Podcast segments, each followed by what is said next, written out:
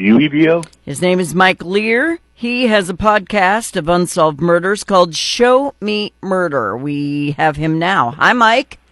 Good morning, Fawn. How are you? I'm doing okay. How are you? I'm doing well. I'm doing well here in the the capital city where it is frosty and cold. I assume it's not too far, uh, not too much warmer down there. Uh no, we're good. We're we're uh we've got 36 this morning, but it's been like 50 degrees, so we're doing good. Outstanding. Good for you all. Enjoy it. Yeah, we never got any of that ice, so you can keep it. All right. So, Mike, what made you decide to do a podcast on unsolved murders? Did you say there's just too many of these? Someone needs to talk. Well, and and I'll be honest with you. Actually, a lot of them, some of them are solved, some of them are unsolved. But it's to, I'm a history nut, and I'll be mm-hmm. honest with you. More than anything, the show is a history podcast in my mind first, but True crime is just very popular, and I do tours at Missouri State Penitentiary here in Jefferson City, and a lot of my influence kind of spun off of that. Uh, Bob Priddy, of course, was also an influence in in some of this, and so it just kind of felt right after I'd been off the air for a few years, have, having been in radio for so long. I wanted to do something that was kind of in that vein, and well, you hang podcast. around Bob more than five minutes, you're going to be a history nut. Oh yeah, you can't help it. you don't have it rubs choice. off. Yeah. Well, the guy we're talking about today, he looks he looks bat crap crazy. Not gonna lie. And that is exactly why I ended up doing an episode on him for 12 years counting now. People have asked me and the other tour guides at MSP, was he crazy? And I always feel like what yes. they're really asking is, should he have been spared the death penalty? Because that photo that you're talking about hangs in the gas chamber where he was executed. And most people assume, well, if someone's crazy, they don't get executed, right? They get sent to a mental hospital. No. And so I always feel like that's what people are asking. And I thought it was time to try and answer the question as best I could. I mean, you've got to be off your kilter a little bit to to kill people you don't even know for no reason. It's it's a whole different kind of crazy that you go through when you kill someone you do know out of passion.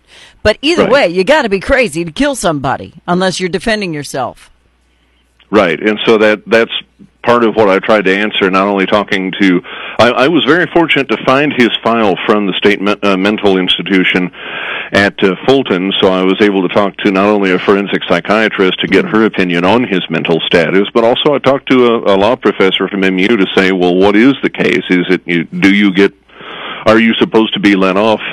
Based on your mental status, and no, it's not that simple. All right. So, what's his name? Claude McGee. And Claude, Claude McGee.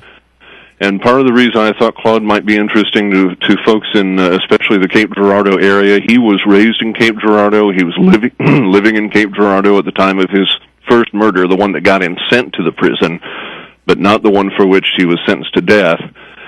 And being a history nut, I'm I'm hoping a lot of your listeners are as well some of the most fun I had researching his story is the location of that first murder, a former town called Graysboro that popped up and went away in the span of fewer than 10 years close to Cape Girardeau uh, at a place called Grays Point. Mm-hmm. Uh, the murder happened with a, it was a pump station operator for the former Cotton Belt Railroad uh, down there and one of these days I want to come down there and see if I can get to the site. I think I found on maps the the location of the house where it happened, but I had as much fun as anything learning about one of the many little towns in Missouri that just sprung up and went away. Mm-hmm. Well, due you to know, time, let's dig into this because we don't have a whole lot of time here. Sure. So, why did he kill the guy at the pump station? Did he say something he didn't like, or what was the reason? Long story short, it was the 1930s. The Depression was still very much in full effect in that area, and Claude and another, uh, several other guys heard that the man's wife was hanging on to about $430, which in today's money would be more than 9000 almost $10,000. Yeah, treasure. These guys all had no had no jobs and they thought hey here's a golden opportunity so let's kill a woman and take her life and then i'll have $400 to drink smoke and act stupid Good yeah, times. or or it, what ended up happening was that the husband, uh, when they were ransacking the house, the husband showed up and they killed him. But yeah, that's essentially it. Unbelievable. All right, so you said that's the first person he killed. Right. So that murder got he was initially sentenced to death. A couple of escape attempts happened. One of them from the old Scott County Jail. I don't know how many Scott County jails you've had over the years, but uh, one was built in the 30s because he and a couple of these other guys escaped from it a couple of times, and that was one that was one of the reasons cited for building it. That murder got him sent to MSP eventually. His, his death sentence was uh, uh, changed on appeal to a life sentence. Got him sent to MSP. And about 15 or so years later, he kills one of the guys involved in that murder with him in a fight over 20 bucks. Jeez. So clearly he's nuts. I mean, it, uh, we're going to post a picture with the podcast. Instead of Mike's picture, we'll have this guy. Um, you can look Mike up and listen to his podcast, but you need to see.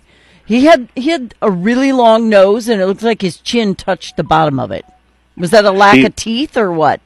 He he did. I found out in the medical medical files he did have uh, full upper and lower dentures, which I assume had been taken out for that last photo. But if you've ever seen, if folks have ever seen the billboards for the uh, they call them the Baldknobbers, I think down in Branson, the performers, uh, and many of them look like they they had their their dentures out. That's what he looks like. But his eyes, his eyes are just piercing and Ugh, I can't even look at wild. him. Yeah, and that's exactly what I mean. He's for a guy who came from the Cape Girardeau area, and I think largely would have been lost to history. He's become, I, I dare say, something of a legend on the MSP tours, just because of the amount of attention he's gotten. And you know, when we get in excess of thirty. 33,000 people a year coming through these tours. He mm-hmm. he gets a lot of questions. He's kind of taken on a, li- a new life up here. Well, MSP means Missouri State Penitentiary, but why? I mean, he only killed two people. There've got to be worse people there than him. Is it because of those eyes? It's be, it's simply because of his appearance. You know, he and he does. He hangs on a a board with 39 other people who arguably have have some of them are worse uh, by by any by just about any measure, but he really stands out when you look at the other faces on that board. So creepy. I can't. I'm gonna have to close the email because I can't look at him anymore. Um, you know, you, sometimes you meet somebody, and and the first thing I notice about people is their eyes. That's the first thing I notice, or, or teeth, and he has l- lack of of both. But um, you know, we always hear about these people who are on death row, and everybody's like, death row is torture, blah, blah, blah, blah, blah. Nobody ever takes into consideration the terror the people were going through while they were being murdered by these human fecal matters.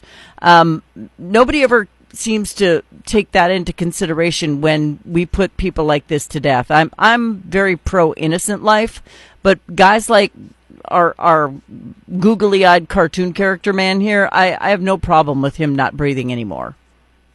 And I think a lot of people would would agree with that sentiment about not only him but the, many of the other people on that board.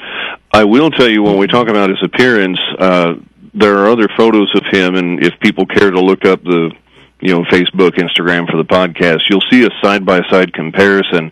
That photo is starkly different from what he looked like even a year and a half earlier, about the time he was in Fulton State Hospital. Actually, mm-hmm. he I don't know what happened to him in those last few months because when he came out of Fulton, he didn't look like that. Maybe But he did some- it on purpose. Maybe he tried to look scary.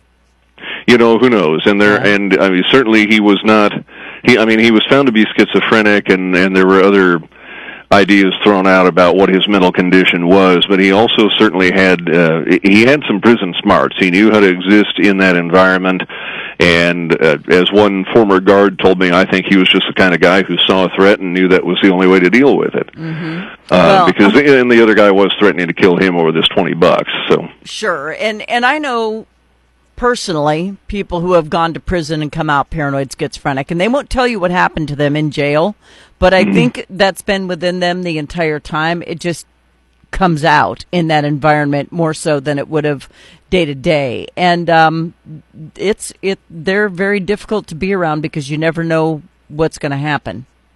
Well, and you know when we think about it along those lines, he this guy did spend most Claude spent most of his last five years of his life in some form of solitary confinement. If anything's going to bring it out, solitary will do it. Yeah. So show me murder. Where do people catch it? Where do they go to hear it?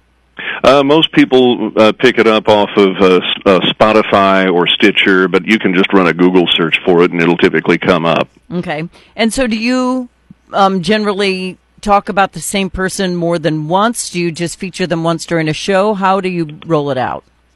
Very rarely will, and I've only, I'll be honest, there's only like 10 episodes so far, because I'll, I'll put upwards of three to five months of research into each episode, so it takes a while. Mm-hmm. There are some I may come back to in one way, shape, or form. One of them would be Bloody Bill Anderson. I featured the Centralia Massacre mm-hmm. in an earlier episode, and I'll probably come back and do one that focuses specifically on him as opposed to any one incident that he was involved in. But usually it's a one and done kind of thing. Yeah, well, and Missouri has its share of murderers. Let's be honest. Uh, oh, absolutely. Silly crap at a gas station to guys throwing innocent girls off a bridge. I mean, we've got murderers up the wazoo in Missouri. We're not we're not the safest place to be. To be honest with you. Nope.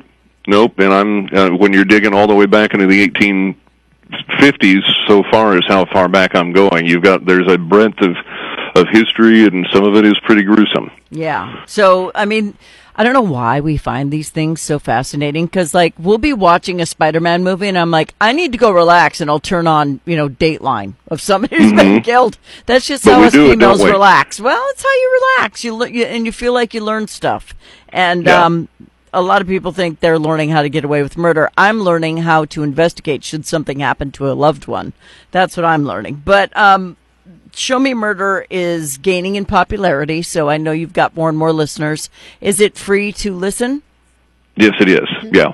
And why did you make it that way? Do you just really want to get the word out? You know, I'm just having fun doing it, and I love sharing these stories with people, whether it's this or other stories from the penitentiary. I just love sharing history with people, and you know, if there comes an opportunity for me to monetize it somehow so that listeners don't have to pay for it, I wouldn't be opposed to that. But it's simply not my priority right now. It's it's a fun I, I enjoy the research, I enjoy the writing, and I'm just having a blast doing it. Yeah. Do you ever get the people who, like us, you know, we get all of our stuff straight from a police report. It's not like we just make stuff up and put it in the news. I'll get an email every once in a while. What you put is all lies. I'm like, yeah, take it up with the cops. You know? Oh, absolutely, it, it, absolutely. And it, and my favorite is when it is about a case. It's like say from the 1880s, like because you know because you were there more than I was. yeah, it's like yeah, because yeah, you know stuff.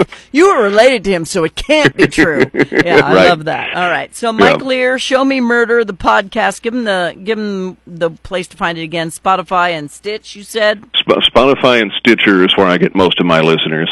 Okay, and it's yeah. absolutely free. He goes through solved and unsolved murders throughout the history of Missouri, but the one in particular that we were talking about, what's his name again? I forgot. Claude, Claude McGee. I don't know how I forgot that. Claude, Claude McGee, McGee, out of Cape Girardeau. I, yep. I, I, would have known that, but I closed the email because I didn't want to look at the dude anymore. Yeah, I don't blame you. Woo! So he's haunting. He's very. He's, he's going to give me nightmares. Yeah. So go check out his podcast. Mike Lear has many, many others, so you can check all of them out for free and just give him a listen because Mike's a good dude. I've I've known of him for years. I wouldn't know you if I bumped into you on the street, but well, Fawn, I was going to say, find your way to Jeff City one of these days. I'll take you through the prison sometime. Yeah, you, you, I don't know. Y'all are pretty liberal up there. I don't know if I. We'll wanna... do it during the. Okay. We'll do it during the day. Okay. We'll do it during the day. All right, we'll do that. All right. Thank you, sir. Thank you. Have a good one. Bye bye.